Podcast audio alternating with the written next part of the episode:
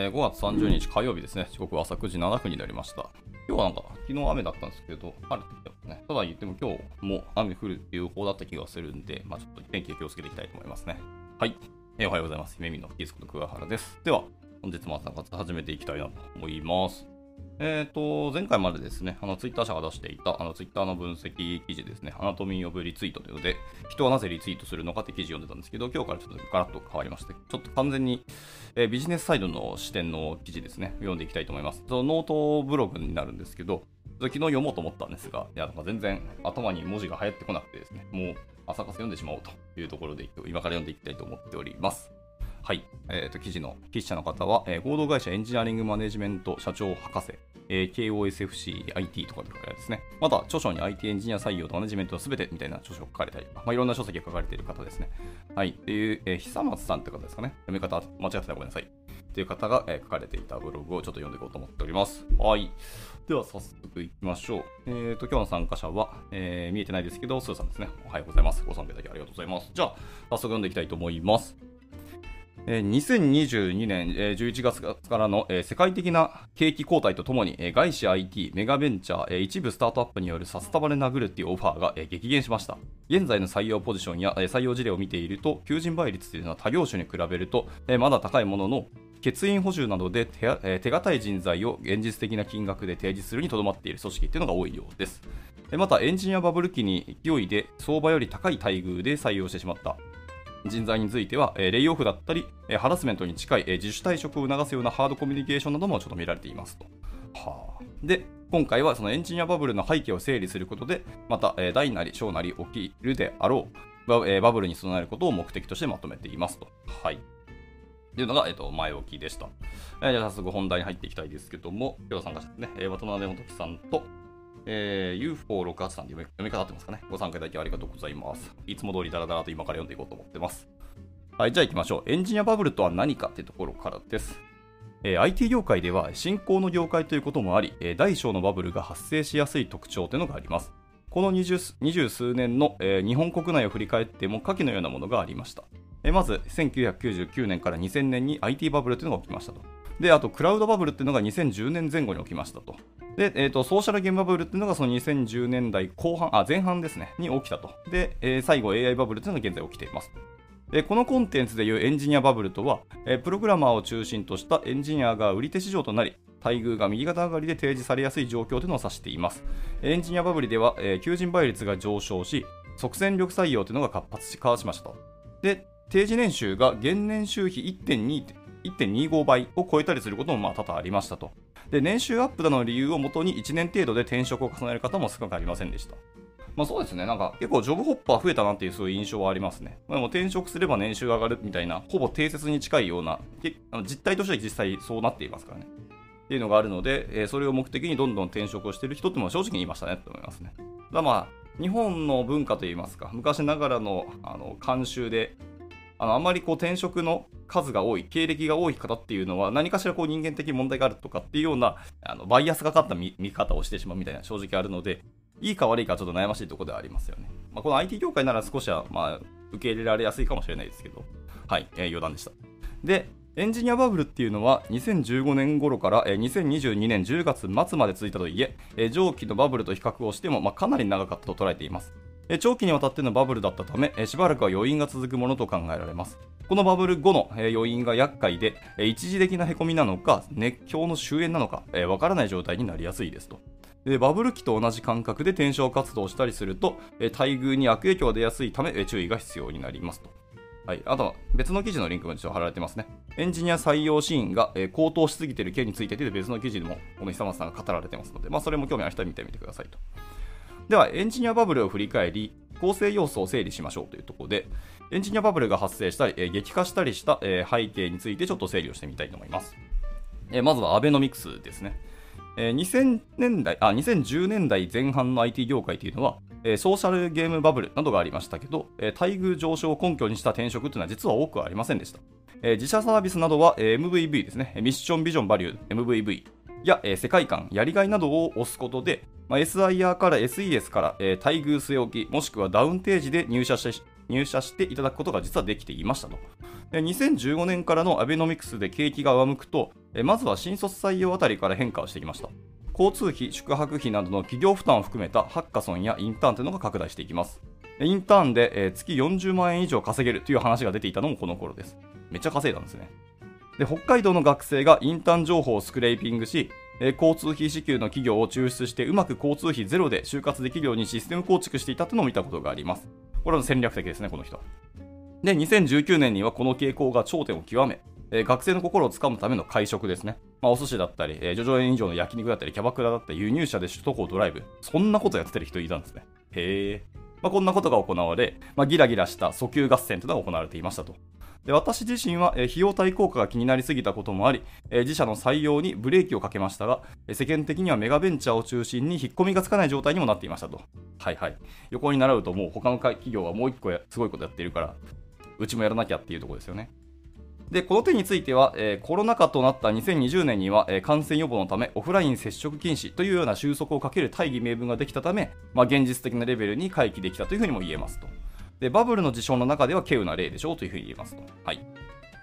で、まあ、それについてまた別の記事ですね。エンジニアの期限取りはすべきでしょうかっていう、エンジニアのアウトプットと評価と景気っていうような記事も貼られています。今のが、えー、アベノミクスについてのまあ構成要素でした。次は、えーとダイレクトリクルーティングブームですね。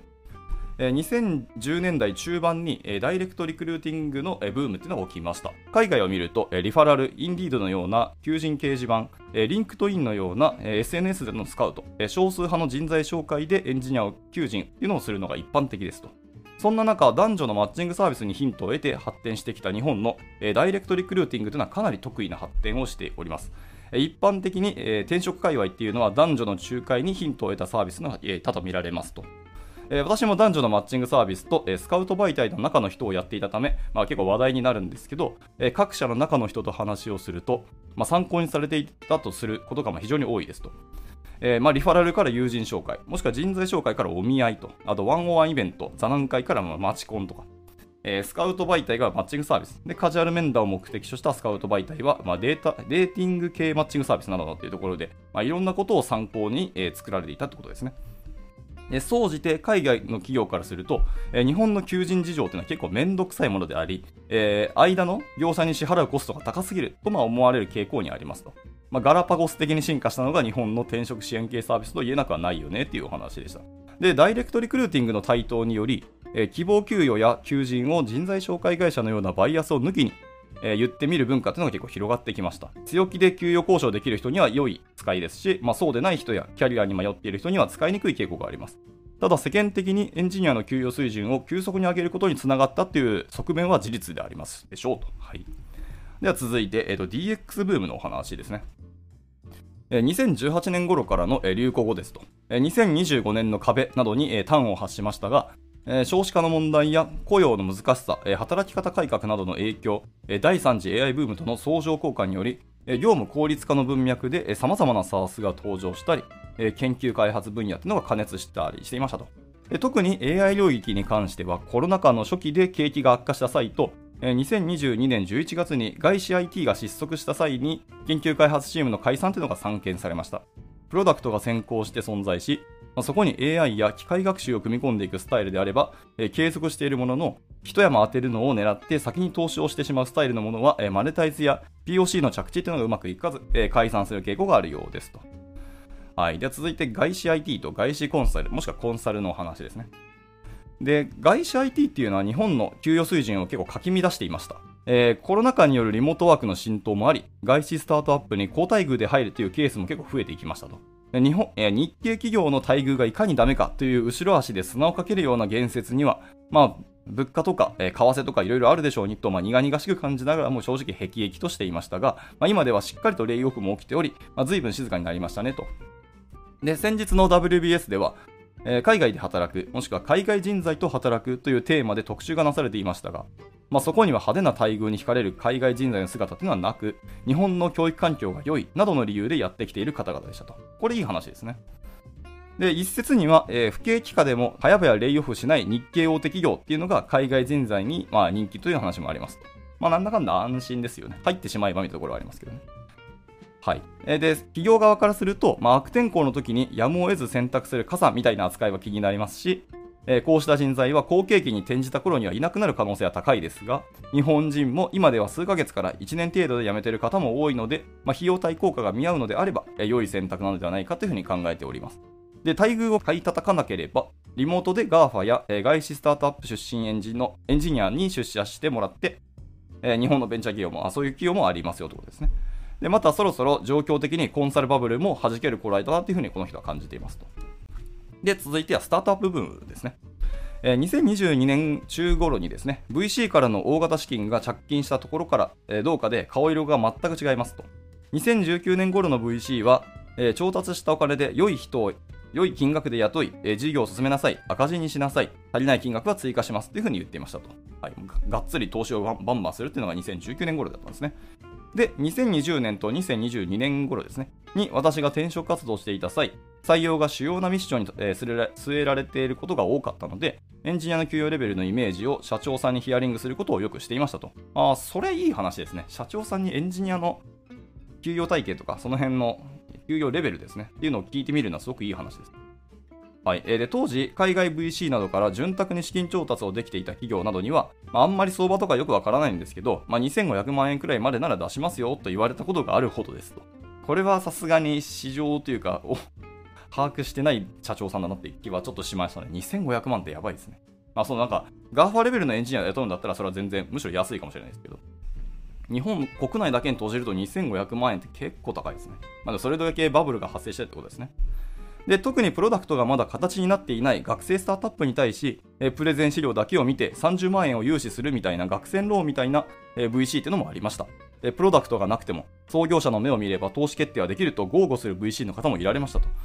え、投資家が皆、え、お金を貸したくて仕方がなかった時代というふうにも捉えています。でそれが2023年前半ですね。今年の前半、現在の VC では赤字だと怖くて投資ができません。え、黒字にしてください。組織運営はスリム化、レイオフしてくださいと。はい、で180度真逆の通達がある状態というのが今年の前半だそうですね。まあまあまあ、しゃあないって感じですけど。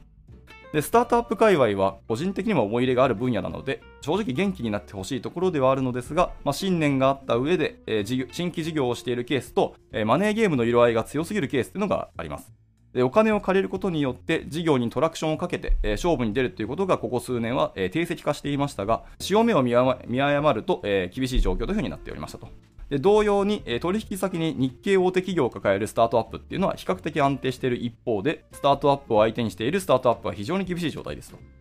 で日本でも2022年はスタートアップ元年などと呼ばれていましたが、実に、え読みにくく、え山っ気のあるような人以外にはお勧めできないキャリアですと。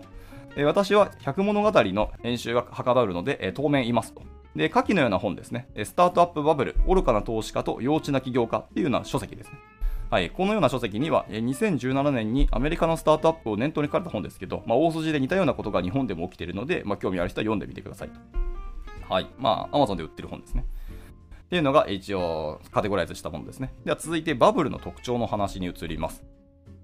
人の動きを研究していく上で、バブルの事象というのは非常に興味深いものですと。まだ見ぬ今後のバブルに対して、えー、よりよく振る舞うためにも、私が見てきた事象というのをちょっとご紹介します。え1つ目は、バブルの中にいると傲慢になれると、バブルの中にいるほとんどの人が、自身の繁栄が永遠のものだと信じて疑いません需要の高まりからその需要が定着すると、錯覚するような人が非常に多いですと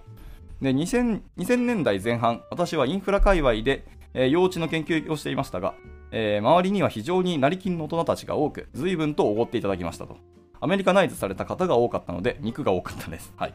で IT インフラということもあり、これから地球上の全員がインターネットを使うことを考えると、まあ、右肩上がりの成長しか考えられないため、インフラ界隈の企業に関わっていた人たちは、俺たちの繁栄は永遠だと豪語する方も少なくありませんでした。しかし、やってきた未来は価格競争であり、ごくごく一部の人以外は長期の繁栄は難しかったと。で個人的にも金銭面ではかなり路頭に迷っていました。当時、おごってもらった恩はえ後輩につないでくれと言っていただいたものの、え業界を抜けて十数年経った今であれば、え多少は恩を返せるなというような状況です。特に今回のエンジニアバブルについては、期間が7年と長く続いてしまったため、結構有利戻しは大きいというふうに予想されていますと。で続いて、え2つ目には将来的なスタンダードが、え否かの、え区別がつきにくいということですね。えー、バブルの中核にある事象っていうのは将来的にスタンダードになれるものと一時的なバズワード、えー、局所的なマネーゲームの3段階くらいに分かれるというふうに考えています。えー、PV や、えー、樹木を集めることによって一時的に売り上げる商売の方も正直おられますと。でこれからの時代は〇〇とか、えー、21世紀で最もセクシーな職業などなどと、えー、断言した言説が出てくると結構赤信号ですよと。スタンダードになれる技術であっても、先のインフラの話もそうですが、先行者を含めた業界のトップ3以外は、まあ、そこまで圧倒的な売り上げを手にすることは結構困難です。いくつかのバブルや成り上がった方々を観察にするにつれ、まあ、単に何かの事象に対して一生懸命にま打ち込むだけでは不十分であり、時代の潮流に愛されないと特にお金持ちにはなれないというふうに感じるに至りましたと。では続いてエンジニアバブルをじゃあどう捉えるべきなのかっていう話に続きます。え7年に及ぶエンジニアバブルだったので、まあ、多少は緩やかに加工しながら余韻が残るというふうに考えられていますと。えしかし、やがて適切な待遇に着地するもというふうに考えております。ここでは反面教師を捉ええー、次のバブルに備えることについて言及したいと思います。この人はちょっと悲観的な感覚でちょっと読んでいくんですね。えー、費用対効果の高い、えー、組織運営をまずしましょうと。え私自身、評価制度や給与制度のご相談をいただき、コンサルティングをすることが多々あります。開発組織に関しては待遇がこの7年間は上がり続けていましたが、まあ、市況感っていうのを反映するロジックを組み込まないと払えないとか、費用対効果が見合わないっていう話になりやすいです。で評価制度っていうのは、企業と対象者の腹落ちがゴールであるため、納得できる形で上昇も下降も着地できるような仕組みっていうのが必要ですと。また採用コストについても長らく右肩上がりの状態が続いていました。リファラル採用、直接応募、アルムナイといった、まあ、10代から、え存在している形での採用経路も見直しつつ、費用対効果の高い組織運営をしていく必要というのがありますと。で、続いて求職者ですね、え何のために働くかの明確化というところも不可欠ですと。企業側ではなく求職側の方ですね。大手スカウト媒体などを見ていると、10人に1人くらいの割合で毎年転職している方が,、見受けられますと。2020年に未経験からエンジニア転職をして、2社転職をしていられる方もいらっしゃいますし、10年、10社の方もまあいられますと。今までは好景気もあったため、社内で出世するよりも他社に転職した方が年収上がるっていう、まあ、事象がありました。しかし、2022年11月以降は、高待遇で殴り殴りかかってくる企業っていうのはいなくなったため、給与を理由とした転職の意思決定がしにくくなりました。まあ、現職に残るのか、転職をするのか、フリーランスになるのかという手前の方針で悩まれている方もまあ多々いられますと。採用工数の観点からこうしたお悩みに付き合ってくれる企業もまあ正直いないため、企業選びの手前で悩んだ素振りを見せると、お見送りされるケースというのも正直あります。必ずしも転職しなければならないという理由は、まあ、仲介ビジネスをしている人たち以外には正直ありません。現職に残る理由も含めて言語化する必要というのがちゃんとあります。また、ハラスメントや倫理観的なものですね。にどうしても耐えられないことであるとか、まあ、譲れない理由などをもとに転職の意思決定をするのが不景気化では重要でしょうと。で続いて転職、えー、求職者のさっきが何のために働くかというところの明確化で、次は固定費のお話ですね。転職相談を受ける際、えー、必ずいくらあれば暮らせますかっていうような、えー、質問をしていますと。ああ、この質問いいですね。なるほどね。いくらあれば暮らせますか。まあ、要はいくら欲しいかっていうとちょっと動機ついし、直接、かつ抽象化高いんで、えー、実際に生活できますかっていう質問は確かにいいかもしれないですね。エンジニアバブルであればあまり意味のない質問だったんですけど、ここのところの不景気下ではかなり重要な質問となっています。上振れした給与が下がる可能性があったり、特にエンジニア転職やキャリアチェンジを今試みている人には現実的な給与提示が行われるため、まあ、家計にダイレクトに、かつ深刻に響く問題となりやすいですと。そうだよね。で、私自身、アーキングプアですね、なども得た浮き沈みが、え、激しいキャリアなこともあり、え、フラット35などは組める気がしないのでずっと賃貸ですと。ここも難しいですよね、不動産。今今のずっと低金利でずっと続くとはもう思えないですけど、まあ、日銀どうするかっていうとこですね。あの総裁変わりましたし、どうだかってずっと僕も追ってますけど、まあ、でもフラット35はちょっとまだ高いかなって気もしつつ、なんとも言えないですね。はい。で、えっと、同様に大きな固定費である車も正直言うと指が動かない状態です。え人生を俯瞰した時にバブルのピークの収入に合わせ、それを使い切るような固定費を抱えると、まあ、正直厳しくなります。数多くの方のキャリアに向き合ってきましたが、一度上がってしまったライフステージを下げる行為は相当な苦痛を強いられます。これ本当そうなんですよね。